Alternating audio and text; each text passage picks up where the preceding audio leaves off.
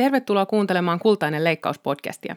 Mä olen Milja Sarkkinen ja tässä podcastissa mä pohdin valmentamisen ihanteellisia mittasuhteita.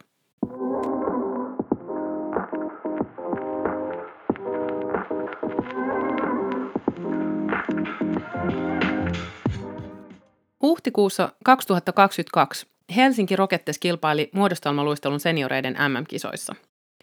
Joukkue oli lyhytohjelman jälkeen johdossa ja upeasti sujuvalla vapaa-ohjelmalla oltiin hyvinkin matkalla kokonaiskilpailun voittoon, kunnes yksi luistelija kaatui askelsarjassa ja kaatoi sitten toisenkin matkallaan. Kumpikin palasi riveihinsä ja Rockettes luisteli ohjelmansa laadukkaasti loppuun, mutta mestaruushaaveet tiedettiin kyllä haudata. Muodostelmaluistelussa virheistä rangaistaan armottomasti. Mäpä kerron vielä tarkemmin, että miten. Jokaisesta kaatumisesta tulee suoraan 1 pisteen vähennys. Ja tässä tapauksessa, kun kaatuneita oli sitten 2, niin sitten tuli suoraan 2 pisteen vähennys. Sen lisäksi tuomaristo, joka arvioi elementtien laatua, pudottaa antamaansa laatupistettä, jos siinä elementissä on virhe, niin kuin vaikka kaatuminen. Tuomareiden laatupisteet annetaan skaalalla -5 + 5, ja Helsinki Rockettesin lyhytohjelmassa sama elementti eli otteeton askelsarja, eli avoblokki, oli arvioitu lähes kauttaaltaan sinne parhaalle +5 tasolle. Ja samaa olisi ollut odotettavissa tähän vapaa-ohjelmankin avoblokkiin onnistuneella suorituksella. Nyt kuitenkin kaatumisten johdosta laatupisteet vaihteli -2:sta -5:een. Ja laatupisteiden kertoimet huomioiden vapaa-ohjelman avoblokista ansaittiin siis -2,1 laatupistettä, kun lyhytohjelmassa ansaittiin +3,3 laatupistettä.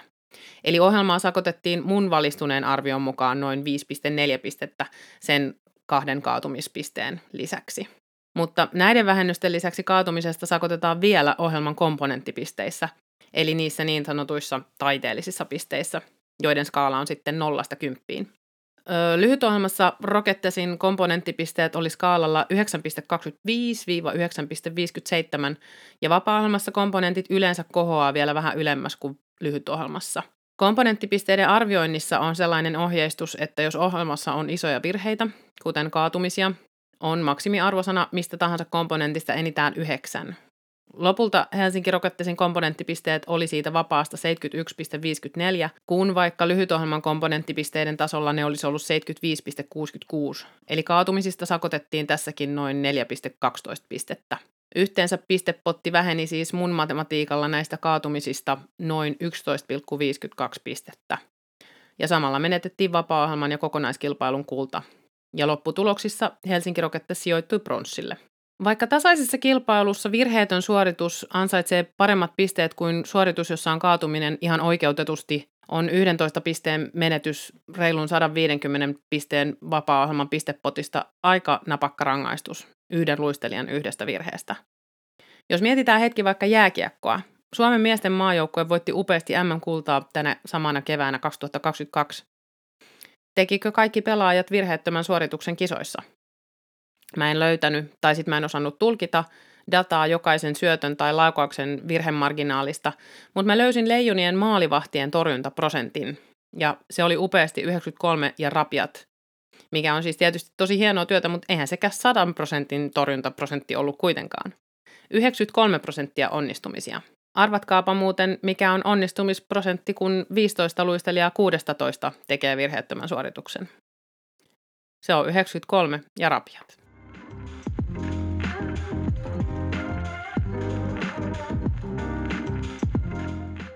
Okei. Muodostelmaluistelu ja jääkiekko on lajeina täysin erilaiset, eikä niiden vertailu pidemmän päälle ole kauhean hedelmällistä. Lisäksi mä haluan tehdä täysin selväksi sen, että tällä pohdinnalla mä en halua syyllistää ketään koskaan kaatunutta luistelijaa, vaan päinvastoin mä haluan mun oudolla tavalla yrittää poistaa taakkaa heidän harteiltaan. Virheitä sattuu, se on elämää ja se on urheilua. Mä tiedän myös sen, että jokainen on lajinsa valinnut ja siinä vaiheessa, kun kilpaillaan huipputasolla, niin säännötkin on hyvin selvillä. Eikä tämä mun puheenvuoro oikeastaan ole edes kritiikki taitoluistelun arvostelujärjestelmälle. Ymmärtääkseni se on hyvin huolellisesti laadittu systeemi, joka palvelee tarkoitusta, jossa useita ei-konkreettisesti mitattavia tekoja pyritään laittamaan mahdollisimman läpinäkyvästi paremmuusjärjestykseen. Se, mitä mä haluan pohtia tässä jaksossa, niin on se, että miten eri lajit kasvattaa harrastajiaan. Mitä arvoja ja mitä oppeja saa mukanaan sellainen, joka harrastaa muodostelmaluistelua 20 vuotta, verrattuna siihen, joka harrastaa vaikka sitä jääkiekkoa 20 vuotta. Valmentajana mun suosikkihommiani on liikesarjan tai elementin hiominen aina vaan siistimmäksi ja laadukkaammaksi. Eli käytännössä me määritellään lajissa tai joukkueessa tapa, miten liike tehdään mahdollisimman hyvin tai oikein, ja sitten me käytetään lukematon määrä toistoja siihen, että me opetellaan tekemään se liike just niin, just sen määritelmän mukaan. Eli siitä hiotaan pois virheet ja kaikki ylimääräinen kohina. Sillä isolla harjoitusmäärällä me kasvatetaan suoritusvarmuutta, jotta sitten tärkeässä paikassa se liike tai elementti onnistuu hyvin, eli just silleen, kun se halutaan, ja jotta se menee läpi, ja jotta se on oikein, ja jotta se on laadukas. Mä en jääkiekosta hirveästi ymmärrä, enkä muistakaan joukkuepeleistä, mutta sen mä oon ymmärtänyt, että tyyli on aika vapaa, kunhan tulosta tulee. Eli kohinasta ja virheistä 5, kunhan sitä liikettä on, peli kulkee ja maaleja tulee. Mä mietin, että mihin se kannustaa, että lapsesta asti opitaan, että on olemassa joku yksi ja oikea ja haluttu tapa tehdä ja muut tavat on niin sanotusti väärin. Ainakin mä itse huomaan nauttivani tosi paljon ympäristössä, jossa kaikki on oikein ja kohdallaan, mutta mä huomaan välillä vaativani ihan liian minttiä viimeistelyä tilanteissa, jossa se on ihan tarpeetonta. Mä saatan stressata ihan liikaa siitä, että onko meidän kukkaistutukset pihassa kunnossa ja onko lapsilla puhtaat vaatteet, kun ihan varmasti kaikilla meillä olisi hauskempaa, jos vaan sallittaisiin vähän enemmän sitä kohinaa. Kunhan homma etenee, kunhan perusasiat on kunnossa. Mun puolisoni on pelannut jalkapalloa ja harrastanut skeittausta, ja hän kehittää jatkuvasti luovia erilaisia ratkaisuja meidän perhe-elämän pikkupulmatilanteisiin, mutta mua ne vähän rassaa, jos ei ne ole esteettisesti ihan sitä tasoa, mihin mun mielestä meidän arki pitäisi kohota. Hän siis tekee paljon ratkaisuja, jotka on luovia, mutta niissä on just sitä kohinaa, minkä mä itse haluaisin siivota pois. Se, mikä mun miehelle ja lapsille on ihana maja olohuoneessa, on mulle kasa huonosti yhteensopivia tekstiilejä ja sotku, joka pitää myöhemmin siivota. Mä ajattelen puuttuvaa viimeistelyä myös silloin, kun mä voisin vaan antautua leikkiin mukaan. Ehkä mä oon valmentajana vähän liian syvällä tässä pelissä.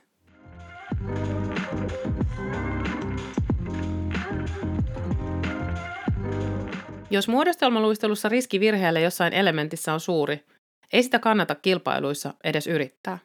Epäsiistillä elementillä ei saa tasoja läpi ja laatupisteet jää heikoiksi. Kovatasoiseen kilpailuun ei siis kannata viedä mitään epävarmaa, vaan vaikeimpia elementtejä harjoitellaan niin paljon, että siihen suoritusvarmuuteen voi riittävän suurella varmuudella kisoissa sitten luottaa. Arvostelulajissa riski siis kannattaa vasta siinä vaiheessa, kun se ei enää ole riski. Ja toisaalta, vaikka rutiini olisi kuinka vahva, niin aina voi tapahtua jotain, joka rikkoo sen kokonaisuuden. Aina on riski, että joku kaatuu tai horjahtaa tai tulee törmäys, ja näistä virheistä sakotetaan. Heti ohjelman alussa saattaa tulla sen kokoluokan virhe, että loppuohjelmalla ei ole hyvien sijoitusten valossa enää juurikaan merkitystä. Jääkiekossa tai missä tahansa joukkuepelissä pelaaja voi tehdä virheen, vaikka huonon syötön, mutta uusia mahdollisuuksia onnistumiseen aukeaa vielä lukemattomia kertoja pelin aikana ihan viime minuuteille saakka. Ja kaatumisillahan ei ole siis mitään merkitystä. Pelissä mahdollisuudet on riskejä ja riskit mahdollisuuksia. Joskus on kannattavampaa ottaa riskiä pelata jopa ilman maalivahtia, sillä mahdollisuus voittoon tai edes tasapeliin on isomman tappion riskistä huolimatta olemassa. Loppuun asti kannattaa siis pyrkiä ansaitsemaan vielä lisää pisteitä. Miten suhtautuminen riskeihin sitten kasvattaa nuorta muodostelmaluistelijaa nuoreen kiekkoilijaan verrattuna? Kun toinen oppii, että tiukan paikan tullen isokin riski kannattaa ottaa, mahdollisuuksia tulee aina uusia, niin toinen oppii, että kannattaa pelata varman päälle ja pysyä turvallisessa, ettei vaan tuu sakkoja niskaan. Toinen oppii, että loppuun asti kannattaa yrittää saada lisää. Toinen oppii, että alkuvaiheessa mokaamalla voi saman tien heittää haaveet menestyksestä romukoppaan. Kilpailuissa moka ei todellakaan ole lahja. Kaiken kaikkiaan muodostelmaluistelun parissa kasvava on vaarassa ohjata fokustansa virheisiin. Meillä on ollut tapana pyytää tuomareita katsomaan harjoituksia kilpailukaudella, jotta saataisiin palautetta siitä, miltä ohjelmat näyttää arvioitsijoiden silmin. Aina välillä mä oon kuullut tuomarin suusta semmoisen lausahduksen, että siinä ei ollut mitään. Ja mä pitkään luulin, että on palaute siitä, että elementin suoritus oli mielenkiinnoton, että siitä puuttu koreografiaa tai omaperäisyyttä. Kun mä vihdoin uskalsin kysyä tarkennusta siihen palautteeseen, niin selvisi, että palaute kokonaisuudessaan kuului niin, että siinä ei ollut mitään mainittavaa virhettä. Eli kun ei ole virhettä, niin ei ole mitään. Hyvä suoritus on siis neutraali taso, josta ne mahdolliset virheet sitten ponnahtaa silmään. Kaiken lisäksi se, mikä on yhtenä päivänä loistava onnistuminen, on seuraavana sitten vaan perustasoa. Ja tämä on omiaan tekemään sokeaksi kehitykselle. No mitä mä haluan sanoa tällä kaikella? Ehkä sen, että eri lajeissa on rakenteita, jotka ohjaa harrastajia kasvamaan aikuisuuteen aika lailla erilaisin eväin. Toiset lajit kasvattaa perfektionisteja ja arvostelun kohteita, ja toiset riskinottajia, toimijoita. Ja se pointti, mikä tässä alla ehkä piilee kaikkein vahvimpana, on se näiden lajien sukupuolijakauma. Taitoluistelun ja muiden esteettisten arvostelulajien, kuten joukkuevoimistelun, rytmisen voimistelun tai cheerleadingin harrastajissa, pojat ja miehet on aika lailla marginaalissa. Joukkuepeleissä, kuten jääkiekossa, jalkapallossa ja salibändissä, tyttöjen ja naisten osuus harrastajista on kyllä suhteellisesti suurempi, mutta panostus harrastukseen on samanikäisten tyttöjen ja poikien kohdalla usein aika eri tasosta. Esimerkiksi pojilla on suuremmat harjoitusmäärät kuin tytöillä. Meidän yhteiskunnassa on paljon puhetta siitä, että miten kouluympäristö sopii perfektionistisille tytöille paremmin, mutta sitten taas yritysmaailmassa menestyy riskejä pelkäämättömät miehet. Ajat on onneksi ymmärtääkseni muuttumassa, mutta paljon on vielä tekemistä. Ja lasten ja nuorten valmentajilla on paljon mahdollisuuksia omalla toiminnallaan tukea yksilöiden monimuotoisuutta ja kannustaa erilaisia urheilijoitaan rohkeuteen ja riskinottoon ja toisaalta huolellisuuteen ja asioiden viimeistelyyn.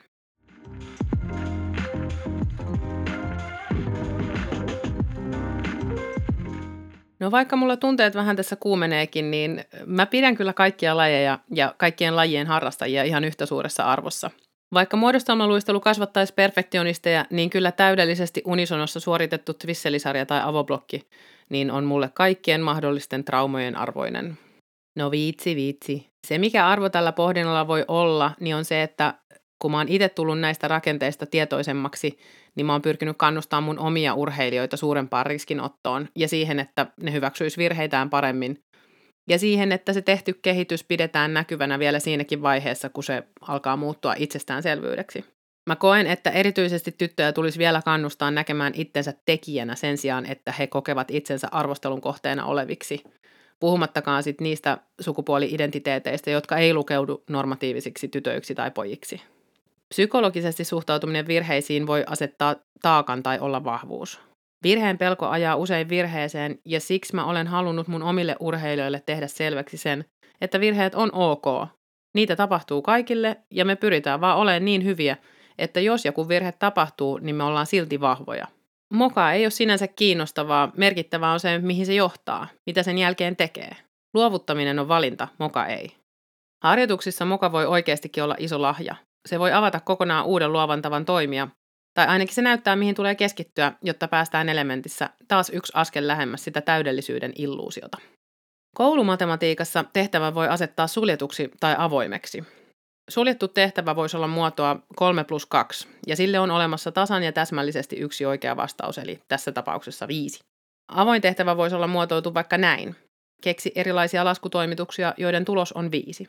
Tai että sinulla on käytettävissäsi 10 omenaa, keksi mitä erilaisia laskutoimituksia voit niiden avulla muodostaa.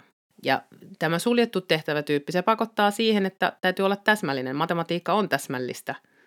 Se pakottaa löytämään oikean vastauksen, mutta sitten taas avoin tehtävä kannustaa luovuuteen ja sitten siihen konstruoivaan oppimiseen, mistä puhuttiin esimerkiksi taitojaksossa vielä enemmän. Taitoluistelu ehkä on enemmän semmoinen laji, että siellä on se tavoite täsmällinen ja suljettu.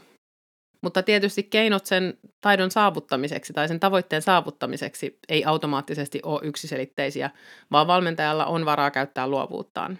Mä en itse ole tämmöisen avoimen tehtävätyypin mestari ollenkaan. Kaikkein vaikeinta mulle on luoda jotain tehtävän annolla, tee ihan mitä vaan. Niissä tilanteissa mä ikään kuin pyrin asettamaan itselleni jonkinlaisen päätepisteen, johon mun on päästävä. Eli mä luon mulle itselleni suljetun vastauksen, joihin mä sitten keksin avoimia ratkaisuja. Mä voisin kuvitella, että jääkiekko on nimenomaan sitten taas pelityyliltään hyvin avoin laji. Pelissä on jatkuvasti monta mahdollista toimintatapaa ja erilaisia tapoja ratkaista tilanne. Mutta en tiedä, onko jääkiekossakin nyt käymässä niin, että pelityyleistä ja peleistä ja parhaista joukkueista on dataa niin paljon, että sitä pelityyliä aletaan seulomaan jo vahvasti sen mukaan, että mikä on se optimaalisin tapa pelata, missä tietysti sitä kohinaa sit alkaa vähentymään myös tällaisissa lajeissa. Pelityyli alkaa muuttua tarkemmin määritellyksi, ja ehkä se luovuus ja riskinotto alkaa sieltäkin sitten hiljalleen hiipua. Tehtävätyypit alkaa muuttua enemmän suljetuiksi. Onko mä aivan väärässä? Kerro mulle. Mä otan tosi mielelläni oikaisuja ja vastaväitteitä ja ihan mitä vaan pohdintaa vastaan osoitteessa kultainenleikkauspod@gmail.com.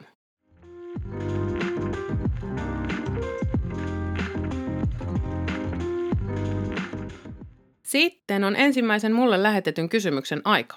Tämä kysymys on itse asiassa jo 2 vuoden takaa, mutta toivottavasti se toimii kannustimina teidän kuuntelijoiden kysymyksille. Eräs nuorempi kollega lähestyi mua kerran seuraavanlaisella viestillä. Hello Milja, halusin ottaa suhun yhteyttä, koska tiedän, että oot ekspertti noiden rakkaiden teinien kanssa. Valmentamassani joukkueessa on nyt semmoinen tilanne, että eräät 3 tyttöä ovat perustaneet fantastisen teinihelvettikerhon. Myrkyttävät toiminnallaan koko joukkueen ilmapiiriä ja varsinkin kun kaikki 3 ovat koolla, niin peto on irti. Onko kyse huomionhakuisuudesta vai jostain muusta? Miten oot hoitanut tilanteita, joissa on samoja piirteitä? Kiitos tästä kysymyksestä. Se lienee relevantti aina jossain joukkueessa ja putkahtaa varmaan pintaan ihan missä tahansa seurassa aika ajoin. Sä kysyt, että onko kyse huomionhakuisuudesta vai jostain muusta.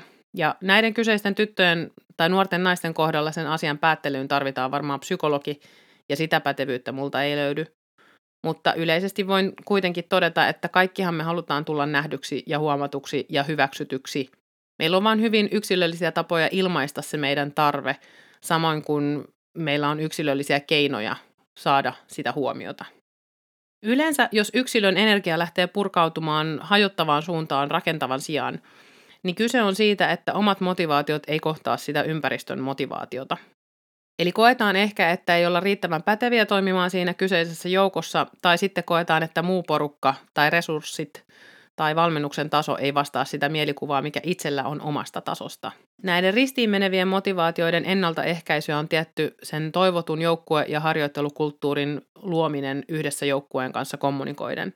Täytyy siis keskustella siitä, että missä ollaan juuri nyt, ja sitten niistä tavoitteista, joihin ollaan pyrkimässä.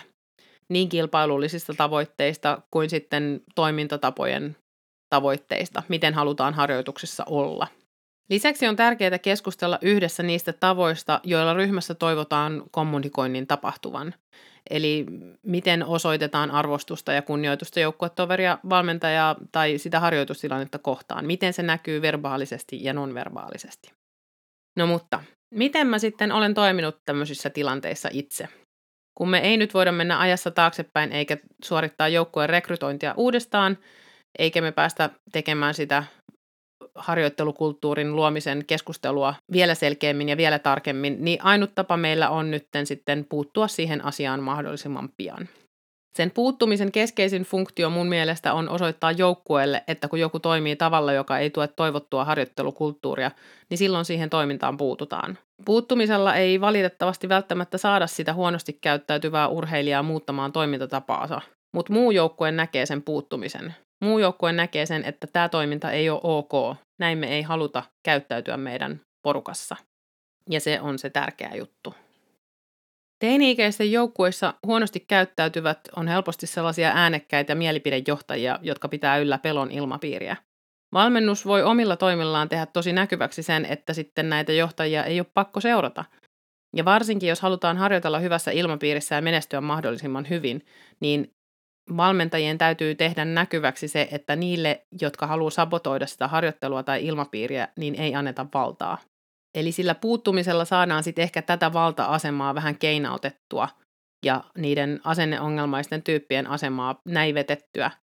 Eli nurinkurisesti se puuttuminen vaikuttaa yleensä enemmän siihen muuhun porukkaan kuin itse siihen hankalaan tyyppiin. Eli ikään kuin ympärillä rakennetaan sitä kulttuuria vahvemmaksi, johon sitten jokainen yksilö päättää, että kuinka mä siihen osallistun. Itse puuttumisessa, eli siinä interventiossa, on tärkeää ensin havainnoida ja konkretisoida niitä tapahtumia ja sitten kommunikoida niistä sen asianosaisen kanssa. Eli kun jotain konkreettista havaintoa on siitä ei-toivotusta käytöksestä, niin sitten siitä havainnosta kerrotaan, keskustellaan neutraalilla tasolla ja sitten lähdetään miettimään, että miten me yhdessä toimitaan jatkossa niin, että ollaan fiksumpia, tehdään paremmin. Voisi lähteä liikkeelle esimerkiksi niin, että huomaan, että tilanteissa, joissa jollain muulla on puheenvuoro, sä puhut samaan aikaan jonkun toisen kanssa. Siihen on varmaan monia syitä, osaisit sä itse kertoa, että mistä on kyse. Ja tämän jälkeen sitten yksilöstä ja siitä suhteesta ja keskusteluyhteydestä riippuu, että päästäänkö sitä asiaa oikeasti käsittelemään vai jääkö se keskustelu junnaamaan, eipäs juupas osastolle. Joka tapauksessa tärkeää on vielä sanottaa se tavoite ja toimintatapa ja kertoa, että toivoisin, että kun jollain on puheenvuoro, osoittaisit tilanteessa arvostusta puhujalle ja antaisit myös vieressä olevalle joukkuetoverille mahdollisuuden kuunnella. Eli kerro mitä on tapahtunut ja kerro mitä toivoisit tapahtuvan. Ja sen jälkeen se on sen urheilijan vallassa, että miten hän tilanteeseen reagoi ja mihin suuntaan hän lähtee muokkaamaan sit omaa toimintaansa. Mun kohdalle on vuosien varrella osunut monenlaisia tapauksia.